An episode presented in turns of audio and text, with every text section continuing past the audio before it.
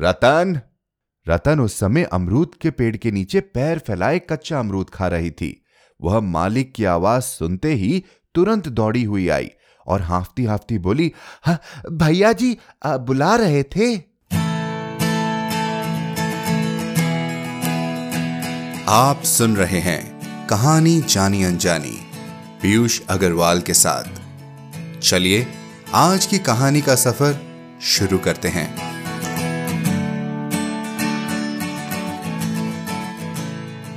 नमस्कार दोस्तों, माइक के इस तरफ़ से हेडफोन के उस तरफ़ सुनने वालों को मेरा सलाम।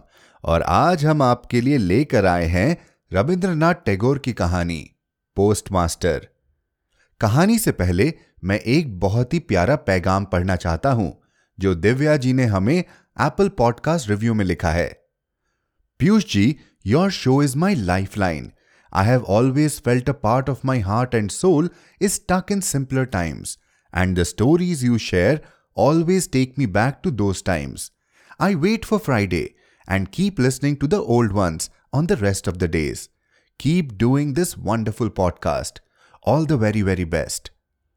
इस खूबसूरत रिव्यू का बहुत बहुत शुक्रिया यू मेड आर डे आप भी हमें यूं ही लिखते रहिए और हमारा हौसला बढ़ाते रहिए एप्पल पॉडकास्ट पर रिव्यू के जरिए या फिर हमें ईमेल कर सकते हैं hello at the rate Piyush Agarwal dot com पर।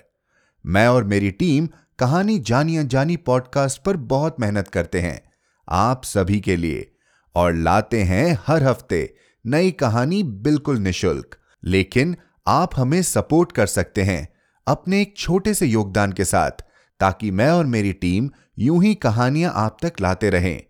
और जानकारी के लिए पीयूष अग्रवाल डॉट कॉम पर सपोर्ट द शो लिंक पर क्लिक करें। चलिए अब सुनते हैं रविंद्रनाथ टैगोर जी की कहानी पोस्टमास्टर कुछ बनते बिगड़ते मासूम से रिश्तों की कहानी, मेरे यानी पीयूष अग्रवाल की जुबानी। तो चलिए शुरू करते हैं आज की कहानी का सफ़र।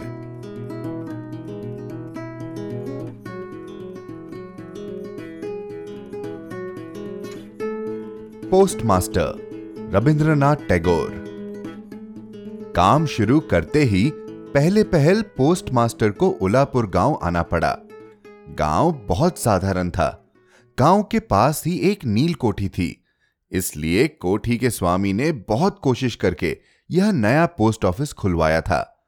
हमारे पोस्टमास्टर कलकत्ता के थे। पानी से निकाल कर सूखे में डाल देने से मछली की जो दशा होती है, वही दशा इस बड़े गाँव में आकर इन पोस्टमास्टर की हुई। एक अंधेरी आठ चाला में उनका ऑफ़िस था। पास ही काई से घिरा एक तालाब था, जिसके चारों ओर जंगल था। कोठी में गुमाश्ते वगैरह जितने भी कर्मचारी थे, उन्हें अक्सर फुर्सत नहीं रहती थी। न वे शिष्ट जनों से मिलने जुलने के योग्य ही थे। खास तौर से कलकत्ता के बाबू ठीक तरह से मिलना जुलना नहीं जानते। नई जगह में पहुंचकर वे या तो उद्धत हो जाते या अप्रतिभ। इसलिए स्थानीय लोगों से उनका मेलजोल नहीं हो पाता। इधर काम भी ज़्यादा नहीं था। कभी कभी एकाध कविता लिखने की कोशिश करते। उनमें इस प्रकार के भाव व्यक्त करते दिन भर तरु पल्लवों का कंपन और आकाश के बादल देखते देखते जीवन बड़े सुख से कट जाता है।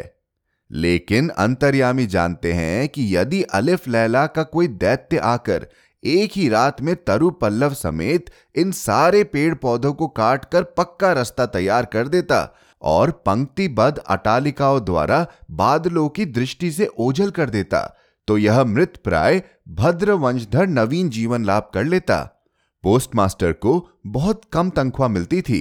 अपने हाथों बनाकर खाना पड़ता और गाँव की एक मात्र पितृहीन अनाथ बालिका इनका कामकाज कर देती थी।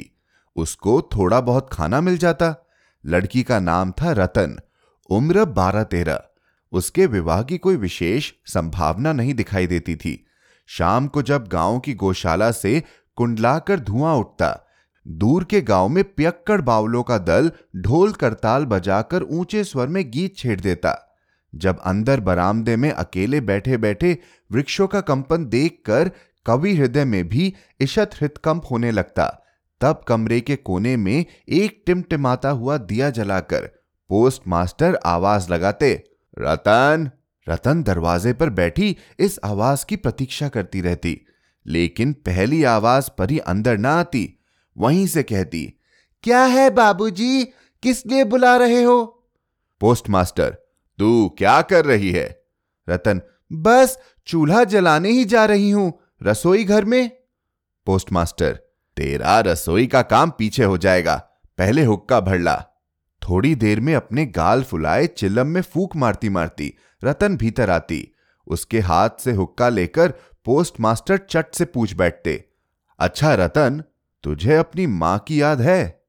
बड़ी लंबी बातें हैं, बहुत सी याद हैं, बहुत सी याद भी नहीं। माँ की अपेक्षा पिता उसको अधिक प्यार करते थे, पिता की उसे थोड़ी थोड़ी याद है। दिन भर मेहनत करके उसके पिता शाम को घर लौटते भाग्य से, उन्हीं में से दो एक शामों की याद उसके मन में चित्र के समान अंकित है। उन्हीं की बात करते करते धीरे धीरे रतन पोस्टमास्टर के पास ही ज़मीन पर बैठ जाती। उसे ध्यान आता उसका एक भाई था। बहुत दिन पहले बरसात में एक दिन तालाब के किनारे दोनों ने मिलकर पेड़ की टूटी हुई टहनी की बंसी बनाकर झूठ मूठ मछली पकड़ने का खेल खेला था। अनेक महत्वपूर्ण घटनाओं की अपेक्षा इसी बात की याद उसे अधिक आती। इस तरह बातें करते करते कभी कभी काफ़ी रात हो जाती। तब आलस के मारे पोस्ट मास्टर को खाना बनाने की इच्छा न होती। सवेरे की बासी तरकारी रहती और रतन झटपट चूल्हा जलाकर कुछ रोटियाँ सेक लेती। उन्हीं से दोनों के रात्रि भोजन का काम चल जाता। कभी कभी शाम को उस बृहत आठचाला के एक कोने में ऑफ़िस की काट की कुर्सी पर बैठे बैठे पोस्ट मास्टर भी अपने घर की बात चलाते। छोटे भाई की बात, माँ और दीदी की बात, प्रवास में एकांत कमरे में बैठकर जिन लोगों के लिए हृदय कातर हो उठता, उनकी बात। जो बातें उनके मन में बार बार उदय होती रहती, पर जो नील कोठी के गुमाश्तों के सामने किसी भी तरह नहीं उठाई जा सकती थी। उन्हीं बातों को उस अनपढ़ नन्ही बालिका से कहते उन्हें बिल्कुल संकोच न लगता। अंत में ऐसा हुआ कि बालिका बातचीत करते समय उनके घर वालों को चिर परिचितों के समान खुद भी माँ, दादा, दीदी कहने लगी। यहाँ तक कि अपने नन्हे से हृदय पट पर उसने उनकी काल्पनिक मूर्ति भी चित्रित कर ली थी। एक दिन बरसात की दोपहर में बादल छट गए थे और हल्का सा ताप लिए सुकोमल हवा चल रही थी। धूप में नहाई घास से और पेड़ पौधों से एक प्रकार की गंध निकल रही थी। ऐसा लगता था, मानो कलांत धरती का उष्ण निश्वास अंगों को छू रहा हो और न जाने कहाँ का एक हटी पक्षी दोपहर भर प्रकृति के दरबार में लगातार एक लय से अत्यंत करुणा स्वर में अपनी नालिश दोहरा रहा था।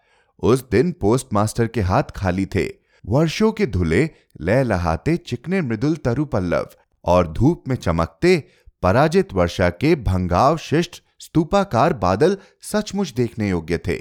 पोस्टमास्टर उन्हें देखते जाते और सोचते जाते कि इस समय यदि कोई आत्मीय अपने पास होता, हृदय के साथ एकांत संलग्न कोई स्नेह की प्रतिमा मानव मूर्ति धीरे धीरे उन्हें ऐसा लगने लगा मानो वह पक्षी भी बार बार यही कह रहा हो। और मानो उस निर्जन में तरु छाया में डूबी दोपहर के पल्लव मरमर का भी कुछ ऐसा ही अर्थ हो। न तो कोई विश्वास कर सकता, न जान पाता, लेकिन उस छोटे से गाँव के सामान्य वेतन भोगी उस सब पोस्टमास्टर के मन में, छुट्टी के लंबे दिनों में, गंभीर सुनसान दोपहर में इसी प्रकार के भाव उदय होते रहते। पोस्टमास्टर ने एक दीर्घ निश्वास लिया और फिर आवाज़ लगाई रतन रतन उस समय अमरूद के पेड़ के नीचे पैर फैलाए कच्चा अमरूद खा रही थी। वह मालिक की आवाज़ सुनते ही तुरंत दौड़ी हुई आई और हाफती हाफती बोली हाँ, भैया जी आ, बुला रहे थे? पोस्टमास्टर ने कहा मैं तुझे थोड़ा थोड़ा करके पढ़ना सिखाऊँगा। और फिर दोपहर भर उसके साथ छोटा अ बड़ा अ करते रहे। इस तरह कुछ दिनों में संयुक्त अक्षर भी पार कर लिए। सावन का महीना था, लगातार वर्षा हो रही थी। गड्ढे, नाले, तालाब सब पानी से भर गए थे। रात दिन मेंढक की टरटर और वर्षा की आवाज़। गाँव के रास्तों में चलना फिरना लगभग बंद हो गया था। हाट के लिए नाव में चढ़कर जाना पड़ता। एक दिन सवेरे से ही बादल खूब घिरे हुए थे। पोस्टमास्टर की शिष्या बड़ी देर से दरवाजे के पास बैठी प्रतीक्षा कर रही थी। लेकिन और दिनों की तरह, जब यथा समय उसकी बुलाहट न हुई तो खुद किताबों का थैला लिए धीरे धीरे भीतर आई। देखा पोस्ट मास्टर अपनी खटिया पर लेटे हुए हैं। यह सोचकर कि वे आराम कर रहे हैं, वह चुपचाप फिर बाहर जाने लगी। तभी अचानक सुनाई पड़ा, रतन! झपट कर लौट कर भीतर जाकर उसने कहा, भैया जी, सो रहे थे? पोस्ट मास्टर ने कातर स्वर में कहा, तबीयत ठीक नहीं मालूम होती। जरा मेरे माथे पर हाथ रखकर तो देख। घोर वर्षा के समय प्रवास में इस तरह बिल्कुल अकेले रहने पर रोग से पीड़ित शरीर को कुछ सेवा पाने की इच्छा होती है। तप्त ललाट पर शंख की चूड़ियाँ पहने कोमल हाथ याद आने लगते हैं। ऐसे कठिन प्रवास में रोग की पीड़ा में यह सोचने की इच्छा होती है कि पास ही स्नेहमयी नारी के रूप में माता और दीदी बैठी है। और प्रवासी के मन में यह अभिलाषा व्यर्थ नहीं गई। बालिका रतन, बालिका न रही। उसने फ़ौरन माता का पद ग्रहण कर लिया। वह जाकर वैद्य को बुला लाई। यथा समय गोली खिलाई, सारी रात सिरहाने बैठी रही। अपने हाथों पथ्य तैयार किया और सैकड़ों बार पूछती रही, भैया जी, कुछ आराम है क्या? बहुत दिनों बाद पोस्ट मास्टर जब रोग शैया छोड़कर उठे तो उनका शरीर दुर्बल हो गया था। उन्होंने मन में तय किया, अब और नहीं, जैसे भी हो, अब यहाँ से बदली करानी चाहिए। अपनी अस्वस्थता का उल्लेख करते हुए उन्होंने उसी समय अधिकारियों के पास बदली के लिए कलकत्ता दरख्वास्त भेज दी।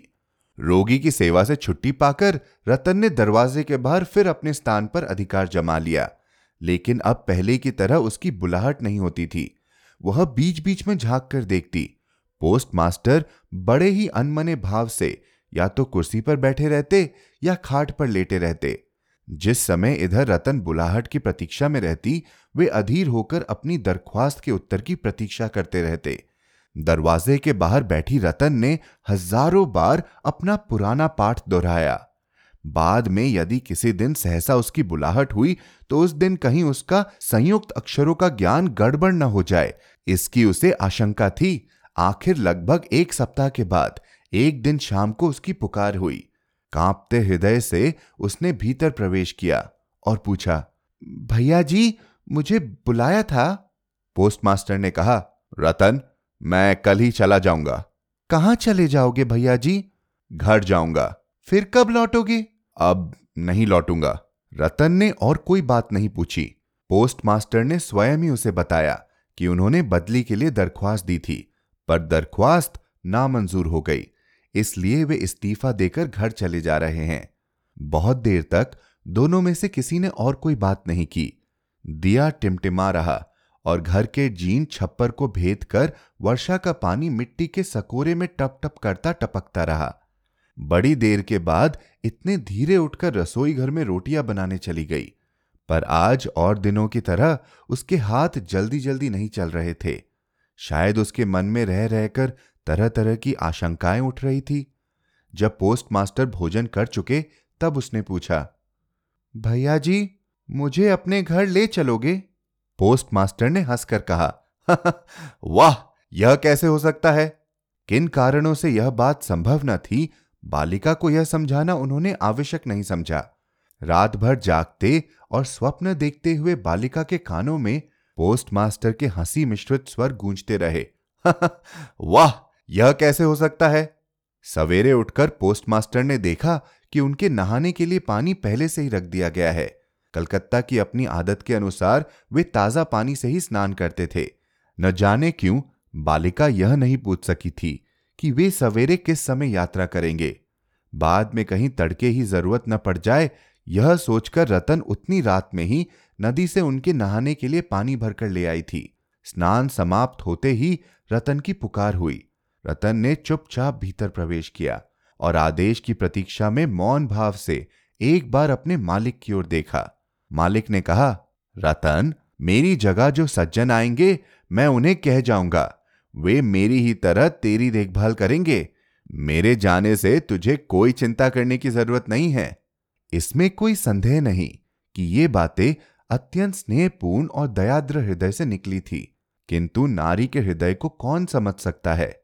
रतन इसके पहले बहुत बार अपने मालिक के हाथों अपना तिरस्कार चुपचाप सहन कर चुकी थी, लेकिन इस कोमल बात को वह सहन न कर पाई।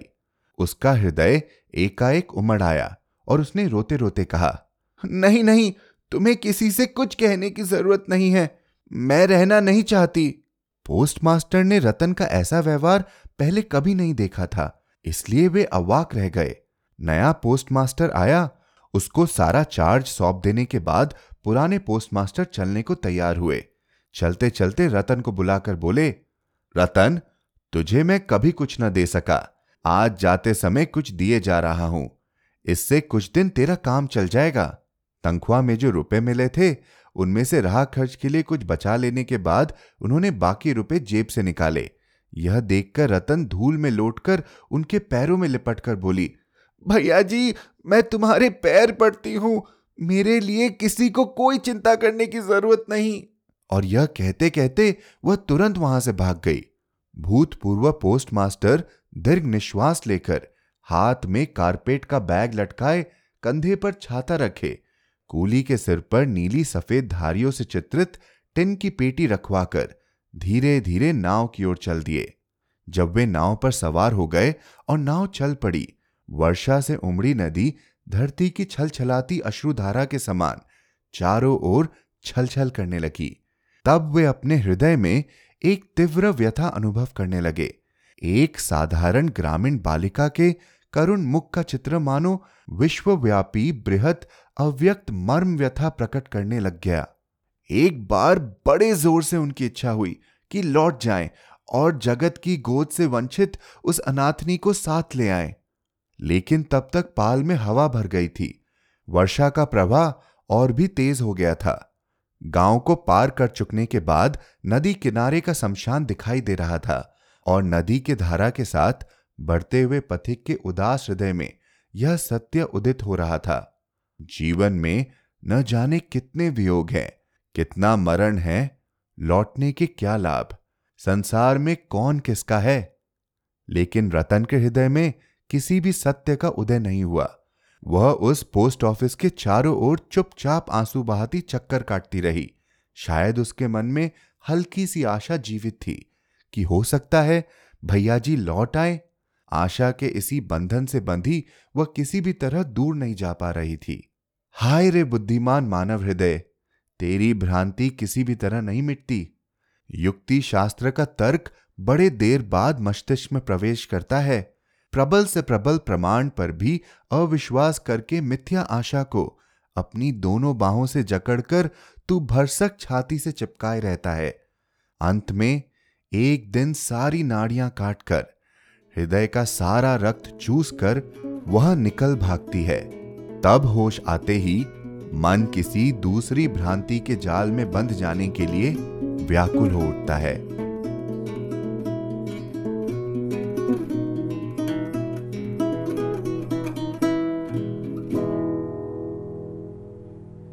तो दोस्तों, कैसी लगी आपको आज की कहानी? अगर आप पोस्ट मास्टर जी की जगह होते तो क्या करते? और जो उन्होंने किया, क्या वो सही था? हमें ज़रूर लिखकर बताएँ। Hello at the rate Piyush Agarwal dot com पर। दोस्तों, अब हम पहुँच रहे हैं हमारे इस साल के कुछ आखिरी एपिसोड्स में। पिछली बार की तरह इस बार भी हम लेकर आएँगे। आपके लिए हमारा ईयरली राउंड अप जिसमें 2021 की चुनिंदा कहानियों पर ढेर सारी बातें होंगी। क्या आप हमें बताना चाहेंगे कि आपकी इस साल की सबसे पसंदीदा कहानी कौन सी रही? तो बस, सोचिए मत और भेज दीजिए हमें अपना ईमेल।